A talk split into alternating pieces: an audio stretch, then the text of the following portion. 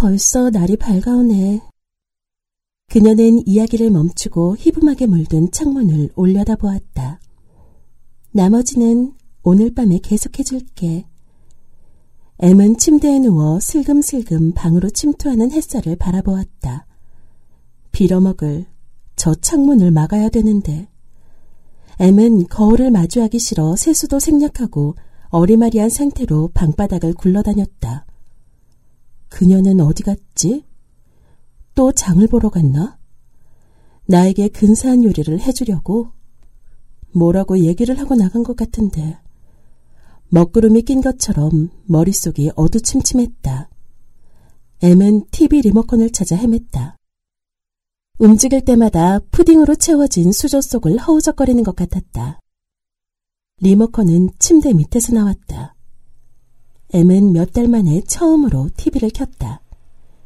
교육방송에서 맵시벌에 대한 자연 다큐멘터리를 방영했다. 내레이터의 또랑또랑한 음성이 방구석에 다수나마 현실감을 주입해 주었다. 산란기가 된 맵시벌은 숙주인 거미를 마취시켜 놓고 몸속에 산란관을 꽂아 넣어 알을 낳습니다. 알에서 깨어난 맵시벌 유충은 거미의 몸을 안쪽에서 파먹으며 성장하죠. 거미가 생존하는 데 필요한 최소한의 기간만 남겨놓은 채로. M은 맵시벌 다큐멘터리를 전에도 본 것 같았다. 재방송인가? 채널을 돌렸다. 일정한 시기가 되면 맵시벌 유충은 거미를 조종하여 자신의 집까지 짙게 명령합니다. 몸속 유충의 꼭두각시가 된 거미는 사냥을 위한 원형 거미줄이 아닌 튼튼한 X자형 거미줄을 만들기 시작하죠. 다른 채널에서도 똑같은 프로그램이 나왔다. 왜 이러지? 다시 뉴스 채널로 돌렸다. 집이 완성되면 비로소 유충은 쓸모없어진 거미의 몸을 뚫고 밖으로 나오죠. 그리고 거미가 만들어 놓은 안락한 거미줄 한가운데 고치를 틉니다. 역시나 맵시벌 다큐멘터리였다. 홈쇼핑 채널에서도, 영화 채널에서도, 스포츠 채널에서도 똑같은 화면이 이어졌다. 다 파먹히고 거죽만 남은 거미. 거미줄 한가운데 고치를 트는 애벌레. 고치를 가르고 나와 날아가는 맵시벌. 맵시 있게 훨훨. 소나기를 뻗는 아카시아 그림자와 함께 그녀가 돌아왔다. M은 방바닥에 사지를 펼치고 드러누워 가만히 눈을 감았다. 주방에서 소리가 들려왔다. 도마에 칼이 부딪히는 소리. 물이 끓는 소리, 요리책 뒤적이는 소리, 사각사각 뭔가 파내는 소리. M은 미소를 머금고 입에 고이는 군침을 삼켰다. 한상 푸짐하게 차려진 음식을 M은 꾸역꾸역 우겨 넣었다. 재료도 조리 방법도 눈에 들어오지 않았다. 입속에서 뭉쳐진 덩어리를 목구멍으로 꿀떡꿀떡 넘길 뿐이었다. 식사를 마치자마자 M은 앉은뱅이 책상에 앉았다. 노트북을 켜고 파일을 열고 사전을 꺼냈다. 자신의 행동이 의지와 무관하게 입력된 프로그램에 따라 실행되는 것 같았다. 무언가 몸속에 또아리를 틀고 앉아 자신을 조정하는 것처럼. 등 뒤에서 종이장 넘기는 소리가 날아왔다. M은 여섯 번째 꿈에 책장을 펼쳤다. 이를 수습하려 할수록 그들은 더 큰 혼란에 빠져든다. 소담스럽게 내려앉던 눈송이는 밤사이 거친 눈보라로 변했다. 멀쩡하던 휴대폰은 통화 불능이고 차의 배터리까지 모두 방전된 상태이다. 창문을 때리는 하얀 눈갈기를 보며 그들은 비로소 산중의 외딴 별장에 고립되었다는 사실을 깨닫는다. 의사인 빈키의 주도로 산장을 둘러보지만 구조장비도 살인사건의 단서도 발견하지 못한다. 또 식량도 방도 꼭 여섯 개뿐이라는 새삼스런 사실만이 그들의 불안을 증폭시킨다. 악마는 이미 와 있는 게 아닐까. 산중의 겨울해는 짧다. 전날 밤보다 보일 듯 말 듯 작아진 원을 이루고 둘러앉은 사람들.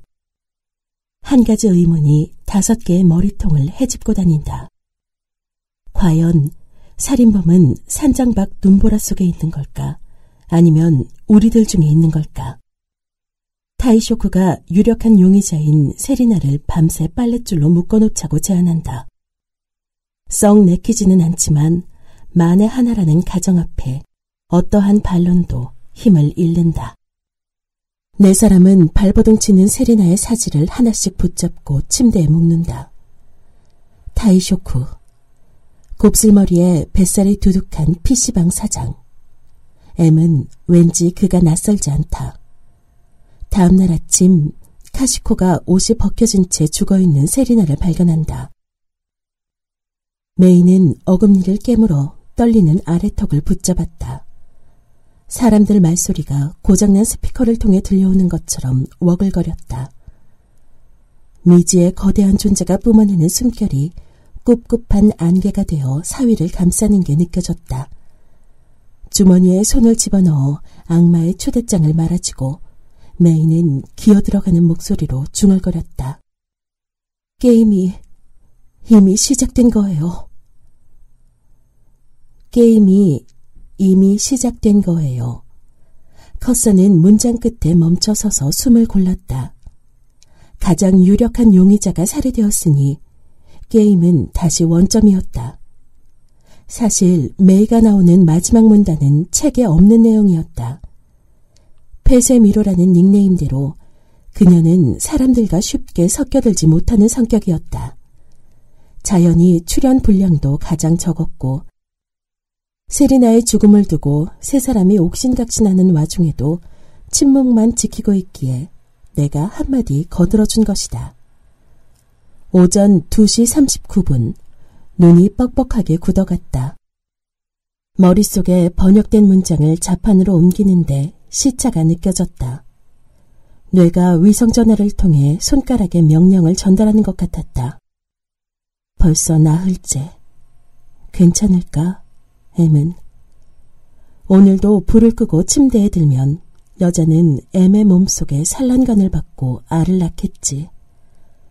알에서 깨어난 애벌레가 그의 살을 파먹을 테고 사각사각. 생존하는 데 필요한 최소한의 기관만을 남겨놓은 채로 사각사각. 어쩌면 거미는 날고 싶었던 게 아닐까. 맵시벌에. 앉아? 맵시벌의 일부가 되어서라도 거미줄을 벗어나. M은 손가락을 멈추었다. 멈추는 명령에도 약간의 시차가 생겼다. 그녀가 오늘 출력한 종이로 입을 가리고 하품을 했다. 자야지. M은 파일을 저장하고 휘우청거리며 침대로 기어들었다. 그녀도 불을 끄고 침대로 파고들었다. M은 스르르 시야가 흐려졌다.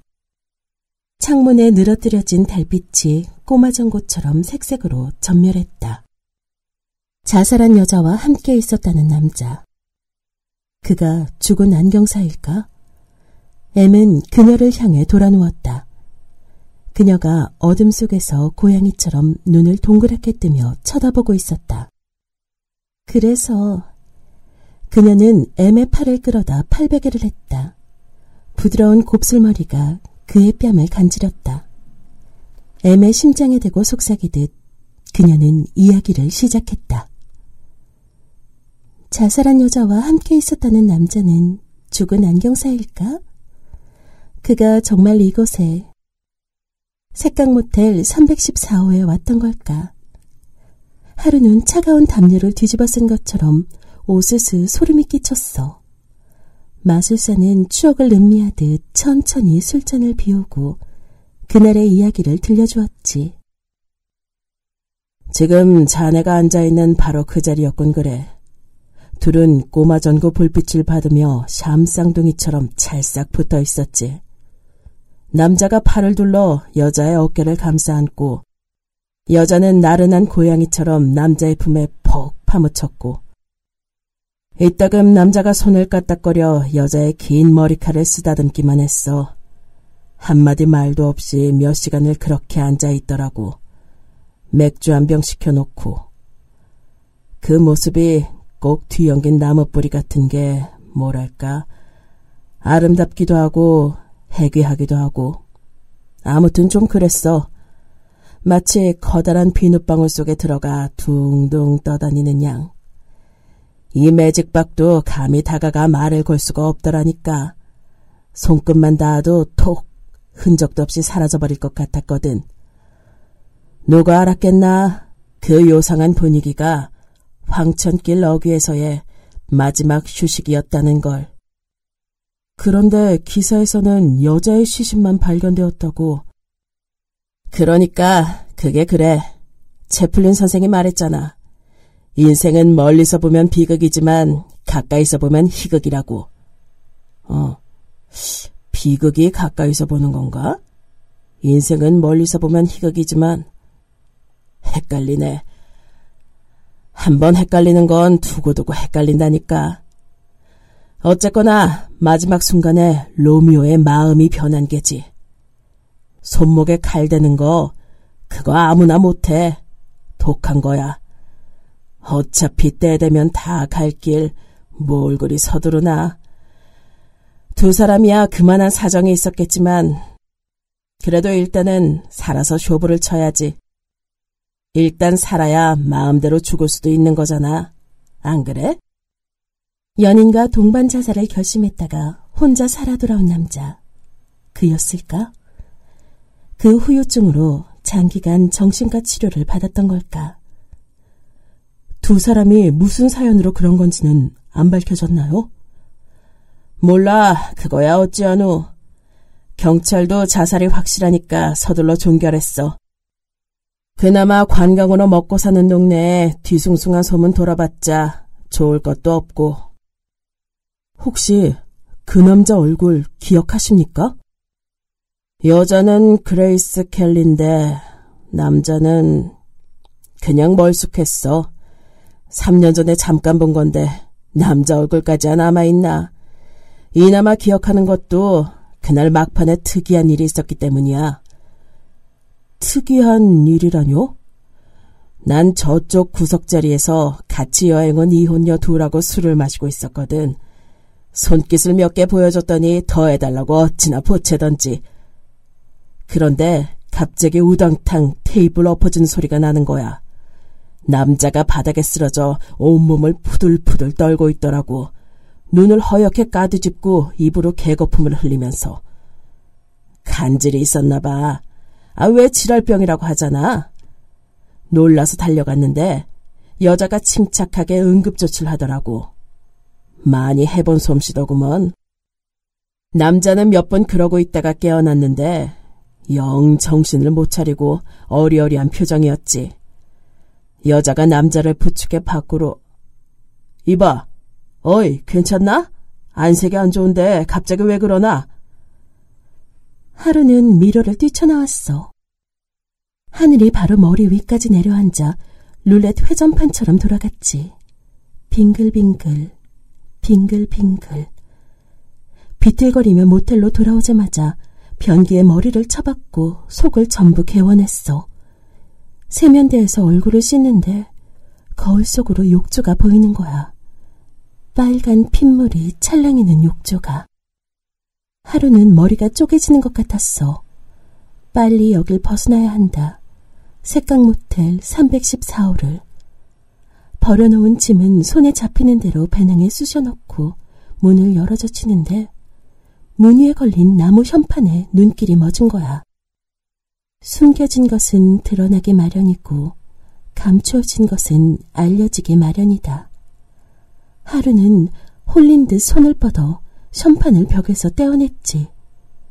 뒷면으로 돌리자 누군가 매직으로 휘갈겨 놓은 글귀가.